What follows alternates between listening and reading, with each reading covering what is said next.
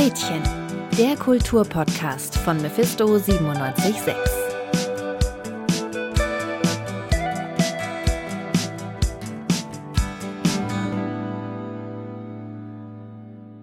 Die nachfolgende Sendung ist nicht für Zuschauer unter 18 Jahren geeignet. Ich weiß nicht, wie es euch geht, aber selbst jetzt mit Mitte 20 lässt mich so ein Hinweis immer noch aufhorchen. Keine Sorge, diese Folge von Gretchen ist für jedes Alter geeignet, bei Filmen und Serien hingegen ist das oftmals nicht der Fall. Doch wer entscheidet eigentlich, ob ein Film jetzt ab 6, 12, 16 oder gar 18 Jahren freigegeben ist und wonach wird das eigentlich entschieden? Diesen Fragen wollen wir heute nachgehen und damit ein herzliches Willkommen zu dieser Folge von Gretchen, dem Kulturpodcast bei Mephisto 976. Mein Name ist Kai Rehmen. Schön, dass ihr dabei seid. Ja, wer entscheidet denn jetzt eigentlich über die Altersfreigaben bei Filmen und Serien? Googelt man diese Frage, stößt man recht schnell auf die sogenannte Freiwillige Selbstkontrolle der Filmwirtschaft GmbH oder kurz FSK. Doch wer genau sind die Verantwortlichen hinter den Altershinweisen auf DVDs und Blu-rays, diese kleinen bunten Plaketten, die wir als Kinder gekonnt ignoriert haben? Heute sind sie für uns ganz selbstverständlich, umso mehr ein Grund dafür, sich zu fragen, wo sind sie eigentlich hergekommen? In unserer Kategorie des Pudels Kern blickt Anton einmal auf die Anfänge der FSK und erfährt, wie eng sie mit der deutschen Nachkriegsgeschichte verbunden ist. Des Pudels Kern. Für manche waren die Hinweise der FSK schon immer überfürsorglich oder nicht besonders aussagekräftig. Wieder andere hätten sich im Nachhinein wohl gewünscht, dass sie sich besser an die Empfehlungen gehalten hätten. So oder so, das Ziel der FSK ist klar. Kinder und Jugendliche sollen nur die Filme und Serien schauen, die für ihr Alter geeignet sind. Doch der Jugendschutz stand bei der FSK nicht immer an erster Stelle. Um das zu verstehen, müssen wir ein ganzes Stück zurückschauen, und zwar bis in die Nachkriegszeit. Um genau zu sein, ins Jahr 1948. Das NS-Regime liegt in Trümmern und die Besatzungsmächte überlegen, wie sie das zerstörte Land wieder aufbauen können. Doch dabei geht es nicht nur um Häuser und Straßen, sondern auch um die Kultur und um einen wichtigen Teil davon, nämlich die Filmwirtschaft. Ein besonderes Interesse daran, die deutsche Filmlandschaft wieder auf Vordermann zu bringen, hat die amerikanische Militärregierung. Ihr Ziel ist es, die Entnazifizierung mit Hilfe von Filmen voranzutreiben. Dazu braucht es eine Form der Kontrolle, eine Einrichtung, die verhindert, dass sich nationalsozialistische und demokratiefeindliche Filme verbreiten konnten. Ganz wichtig war dabei, dass die Institution vom Staat unabhängig bleibt. Kurzum wurde jemand mit dem Aufbau einer solchen Institution beauftragt, einem obersten Filmoffizier. Mit dieser Aufgabe betraut wurde Erich Pommer, Produzent von Filmen wie Metropolis und Der letzte Mann. Er sollte nun die freiwillige Selbstkontrolle der Filmwirtschaft ins Leben rufen, und zwar nach amerikanischem Vorbild. Die USA hat nämlich eine eigene Geschichte, was Filmzensur angeht. Anfang des 20. Jahrhunderts hatten Filme in den Vereinigten Staaten zum Teil einen ziemlich schlechten Ruf. Filme würden die Menschen kriminalisieren und den Zugang zu den falschen Milieus schaffen. Insbesondere Western standen immer wieder in der Kritik. Aus heutiger Sicht wären die meisten dieser Filme wahrscheinlich völlig unbedenklich. Damals führte es jedoch beinahe zu einem nationalen Zensurgesetz. Um genau das zu verhindern, schrieb der US-Politiker Will Hayes 1930 eine Art moralischen Kompass, den sogenannten Hayes Code. Dieser legte Filmschaffenden eine ganze Reihe an Verhaltensregeln auf.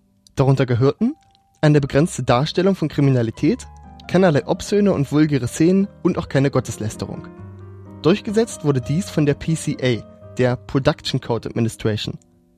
Und genau die war im Jahr 1948 die Vorlage für die neu entstandene FSK. Der Jugendschutz hatte damals also nur eine untergeordnete Rolle, auch wenn Kinder und Jugendliche natürlich schon immer als besonders schützenswert galten. Das klare Profil, das die FSK heute hat, hat sich erst in der Bundesrepublik entwickelt. Denn nach und nach hat auch der Hays Code an Relevanz verloren, wodurch die FSK ihre Ausrichtung eher an den aktuellen Jugendschutzgesetzen orientiert hat. Noch heute ist die FSK stetig im Wandel, zum Beispiel was das Prüfverfahren angeht. Ganz klassisch findet das außerhalb der Öffentlichkeit in Arbeitsausschüssen statt. Bis zu fünf ehrenamtliche PrüferInnen, zwei davon vom Land, erteilen den Filmen dann die bekannten Altersfreigaben. Einen festen Kriterienkatalog gibt es dafür allerdings nicht. Noch nicht. Denn aktuell arbeitet die FSK an einem Prüftool, mit dem Anbieter ihre Werke schon einmal selbst einschätzen können. Anders als bei bisherigen Verfahren basiert dieses Tool allerdings auf einem Fragebogen. Und der unterliegt gewissen Kriterien. Das Ganze soll das klassische Verfahren keinesfalls ersetzen. Es soll es jedoch erweitern und die Institution damit flexibler machen. Im Lauf der Geschichte hat sich die FSK also immer wieder an die herrschenden Gegebenheiten angepasst. Auch ihre klare Aufgabe im Jugendschutz hat sie erst finden müssen. Klar ist, nach über 70 Jahren ist die FSK mit ihren kleinen bunten Plaketten nicht mehr wegzudenken. Aber nicht nur damals hat die FSK eine entscheidende Rolle beim Vertrieb von Filmen gespielt. Auch heute noch steht sie zwischen jedem Film und seiner deutschen Kinopremiere. Aber immer noch mit Recht. Und wie genau arbeitet sie eigentlich? Mein Kollege Nils hat mit Isabel Touch von der FSK gesprochen. Für das Interview heute haben wir Isabel Touch von der FSK oder besser der ständigen Vertretung der OLJB bei der FSK zu Gast. Hallo. Ja, schönen guten Morgen. Vielen Dank für die Einladung. Für unsere ZuhörerInnen könnten Sie vielleicht einfach nochmal grob umreißen, was Sie genau machen und dadurch vielleicht auch, warum Sie heute hier sind. Ich bin selbst ständige Vertreterin der obersten Landesjugendbehörden bei der FSK und äh, bin hier Mitglied in den Bewertungsausschüssen, die die Altersfreigaben für die Filme festlegen. Die Grundsätze der FSK und was eigentlich genau die Aufgabe ist, beziehungsweise was Sie wollen und wie Sie das erreichen. Könnten Sie uns dazu einfach mal die Einleitung geben, einen kurzen Überblick über Ihr Schaffen dort.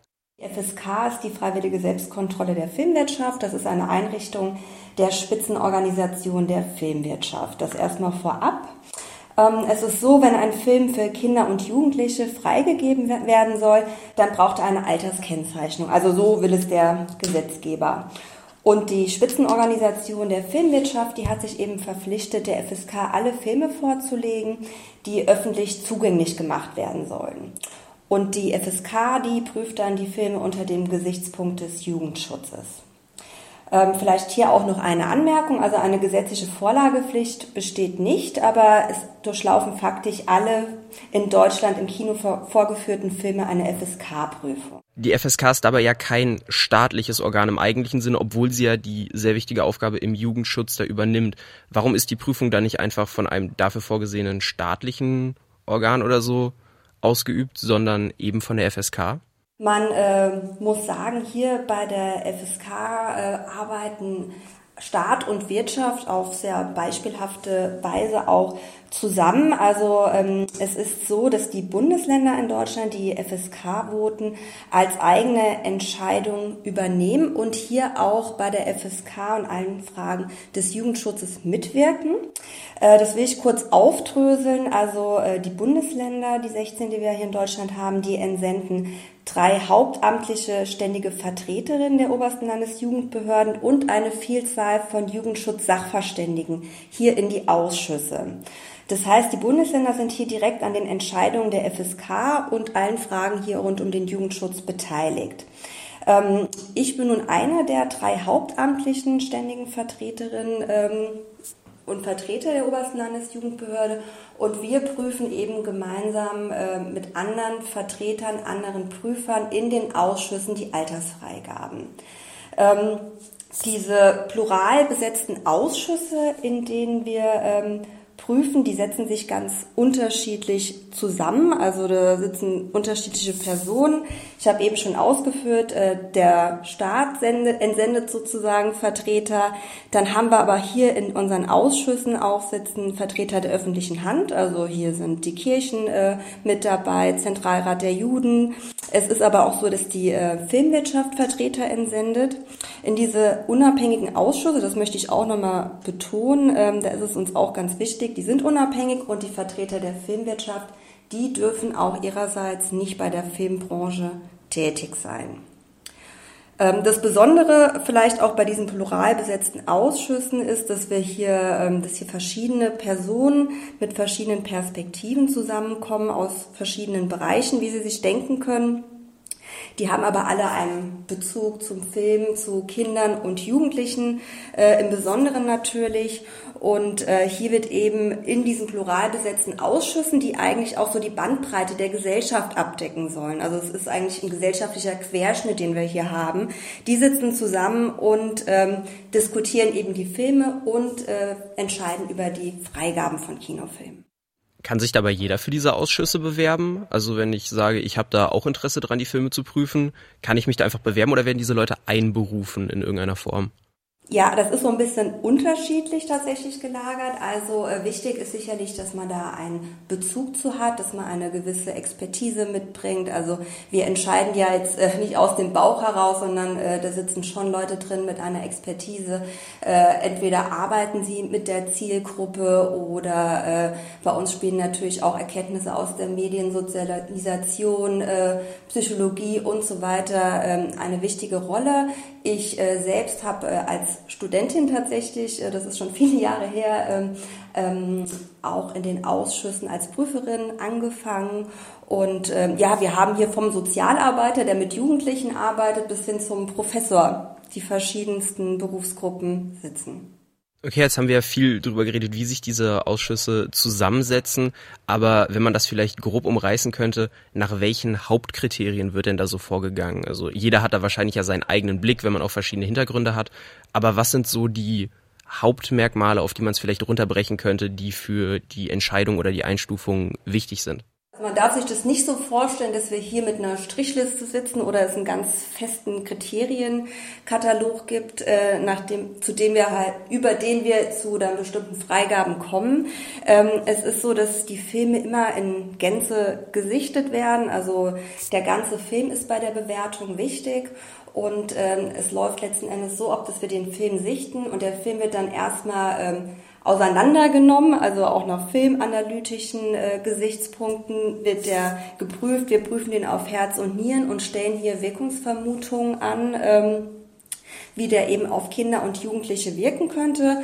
Also wichtige Risikodimensionen, wie Sie sich vorstellen können, sind natürlich äh, das Thema Gewalt, Drogen, Sexualität, äh, Sprache spielt auch eine Rolle. Und da schauen wir eben im Gesamtkontext, aber wir gucken uns natürlich auch bestimmte Einzelszenen an, die besonders herausragend sind bei den Filmen. Welche Wirkung haben die? Sind die ängstigend? Sind die emotional überfordernd? Ähm, gibt es Filme, ähm, hat der Film eine gewaltbefürwortende Botschaft oder ähm, möglicherweise äh, trä trägt er zu ähm, oder vermittelt er so besser gesagt vermittelt er ähm, Verhaltensmodelle oder Rollenmuster, ähm, die eben problematisch für Jugendliche sind. Also bei uns spielen auch immer solche Begrifflichkeiten wie Desorientierung, ähm, gerade im Hinblick auf welche ähm, Haltungen werden möglicherweise vermittelt, ähm, welche Rollenbilder, aber auch äh, Desensibilisierung gerade in Bezug auf Gewalt spielen hier eine wichtige Rolle. Dabei sind ja auch die großen Aushängeschilder, über die man die FSK wahrscheinlich am ehesten kennt, die bunten Badges, die dann auf den Filmplakaten oder auf den DVDs drauf sind, diese Altersabstufung in 0, 6, 12, 16 und 18.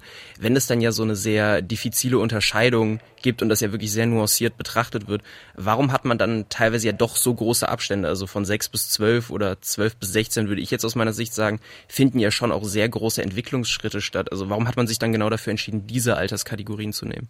Also das ist natürlich historisch gewachsen. Die FSK gibt es ja jetzt mittlerweile schon seit über 70 Jahren. Ähm, die Alterseinstufung, darüber wird immer mal wieder diskutiert, ähm, ob man äh, die vielleicht verändern kann. Äh, aber ja, und ich glaube, ich kenne keinen Prüfer hier, der nicht gesagt hat, ach, hätten wir jetzt mal die 14 beispielsweise. Ähm, also das ist auf jeden Fall bei uns auch Thema, äh, dass es halt diese großen Sprünge gibt. Ja, es ist so, dass auch aber dahingehend zumindest an einer Stelle vor ein paar Jahren schon mal geschraubt wurde. Und zwar ist es die PG-Regelung, Parental Guidance-Regelung. Äh, möglicherweise haben Sie von der auch schon mal gehört. Hier ist es beispielsweise, äh, beispielsweise ähm, Eltern möglich, mit ihren, ähm, also Filme anzuschauen, mit ihren jüngeren Kindern, die erst ab zwölf Jahren freigegeben sind. Die Verantwortung der Eltern ist bei einem anderen sehr großen aktuellen Thema ja auch äh, sehr im Mittelpunkt, nämlich die Frage nach Streaming-Anbietern und der Tatsache, dass dort ja die FSK nicht unbedingt die Filme prüfen muss, beziehungsweise die Filme eben nicht trotz Veröffentlichung dann der FSK vorgelegt werden müssen und dann ja gegebenenfalls auch an Kinder ausgespielt werden. Wie sieht das da aus? Warum müssen diese Filme nicht zur Prüfung vorgelegt werden und können dann eben trotzdem ausgespielt werden? Ja, da machen Sie auch äh, eine sehr komplexe Frage auf. Äh, da muss ich so ein bisschen ausholen. Ähm, also der Jugendschutz in Deutschland ist ein sehr komplexes Konstrukt. Ähm, Im Grundgesetz ist geregelt, dass der Bund für Trägermedien zuständig ist, also für Kinofilme, DVDs, Computerspiele. während äh, für die Telemedien, also Internet und Fernsehen, dass das in die Regelung, Regelungskompetenz der Länder fällt. Also man unterscheidet hier grob zwischen Träger- und Telemedien beziehungsweise Rundfunk und hier gibt es eben auch äh, verschiedene gesetzliche Grundlagen. Wir arbeiten hier bei der FSK nach dem Jugendschutzgesetz, ähm, ist ein Bundesgesetz, das heißt, wir sind äh, für alles zuständig für Kino und alles, was auf physischen Datenträgern veröffentlicht wird. Im Online-Bereich äh, greift äh, dahingegen der Jugendmedienschutz-Staatsvertrag der Länder. Das heißt, ähm, für Filme und Serien, die im Internet oder eben auf Streaming-Plattformen wie Netflix abrufbar sind, greift eben dieser Jugendmedienschutz-Staatsvertrag. Die Streaming-Plattformen wie Netflix, die sind da eben selbst für ihre Alterseinschätzung verantwortlich. Ja, also die nehmen Altersbewertung vor, aber das äh, sind keine Altersfreigaben der FSK. Die können hier vorlegen, ähm, das heißt, wir hatten das auch schon, ähm, dass hier die Streaming-Anbieter bestimmte Serien vorgelegt haben. Deshalb haben auch manchmal ähm, die Serien ähm, eine FSK-Freigabe, aber das ist eben nicht ähm, gesetzlich verpflichtend. Vielleicht noch ein Satz dazu. Dieses Jahr wurde ja das Jugendschutzgesetz novelliert und da hat man äh, auch einen Schritt gemacht, Richtung Verbesserung, das Ganze so ein bisschen äh, zusammenzuführen, indem zum ersten Mal auch im Jugendschutzgesetz die Streaming-Plattformen mitgefasst wurden. Man muss natürlich sagen, dass die äh, gesetzliche Entwicklung ähm, hier der Medialen etwas hinterherhinkt, aber ähm, genau, es gibt eben Schritte in diese Richtung. Dankeschön. Ob Streaming, Altersfreigaben oder die Verantwortung gegenüber der Kunst. Die FSK und ihre Entscheidungen sind nicht immer unumstritten. Salopp gesagt könnte man fragen, Braucht es heute immer noch diese Form der freiwilligen Selbstkontrolle? Genau darüber möchte ich sprechen und deshalb sind jetzt bei mir im Studio Jule und Martin. Ich grüße euch. Hallo. Hallo. Jetzt, wir haben es gerade im Interview schon gehört, es gibt auch ein paar Überlegungen, ob man vielleicht diese Abstufung der FSK anpassen kann. Wir kennen sie 0, 6, 12, 16, 18. Jule, reichen die? Ich würde sagen, auf jeden Fall reichen diese Abstufungen nicht. Die müssen auf jeden Fall kleiner sein. Gerade die Abstufung 12 bis 16 ist viel zu groß, die Spannweite da drin. Die Jugendlichen entwickeln sich jeder individuell unterschiedlich und gerade vielleicht ein FSK ab 14 wäre absolut empfehlenswert. Auch äh, als verbindliche Untergrenze wird das von, den, von der FSK ja angegeben. Und ähm, als Jugendlicher, wenn man jetzt zum Beispiel sagt, man möchte gerne diesen Film ab 16 schon schauen, man fühlt sich bereit dazu, man ist aber erst 14 Jahre alt und man kann das einfach nicht und ähm, kann sich dementsprechend an Gesprächen nicht beteiligen oder Inhalte nicht sehen, die man gerne konsumieren möchte. Ich kann mir vorstellen, dass du das etwas anders siehst, Martin. Mm, indirekt. Also einerseits finde ich, diese äh, Einstufungen sollten auf jeden Fall etwas transparenter sein eine Orientierung an den USA oder eine Orientierung an Games äh, wäre da, glaube ich, ganz günstig. In den USA ist es ja äh, G, PG, PG-13, Restricted und so weiter. Beziehungsweise bei Games wird es dann aufgeteilt in Team, Adult und so weiter. Und ähm, ja, die verschiedenen Teilaspekte, die bedenklich sein könnten oder sind, bei den entsprechenden Inhalten, die sollte man äh, ähnlich wie bei den Videospielen aufzeigen, zum Beispiel mit entsprechenden Symbolen. Als Beispiel fällt mir da jetzt ein Strong Language, Drugs, Sexual Content und so weiter. Du hast gerade schon das System der USA angesprochen, wo es ja auch Aspekte des Parental Guidance gibt, also wo die Eltern natürlich auch in einer Verantwortung stehen, ist das hier in Deutschland nicht genauso? Ist es nicht viel mehr die Verantwortung der Eltern anstatt der FSK, dass ihre Kinder nur das sehen, was für sie verantwortlich ist, Martin? Was meinst du? Also die Rolle der FSK und der Eltern ist in beiden Fällen äh, eine sehr große Verantwortung.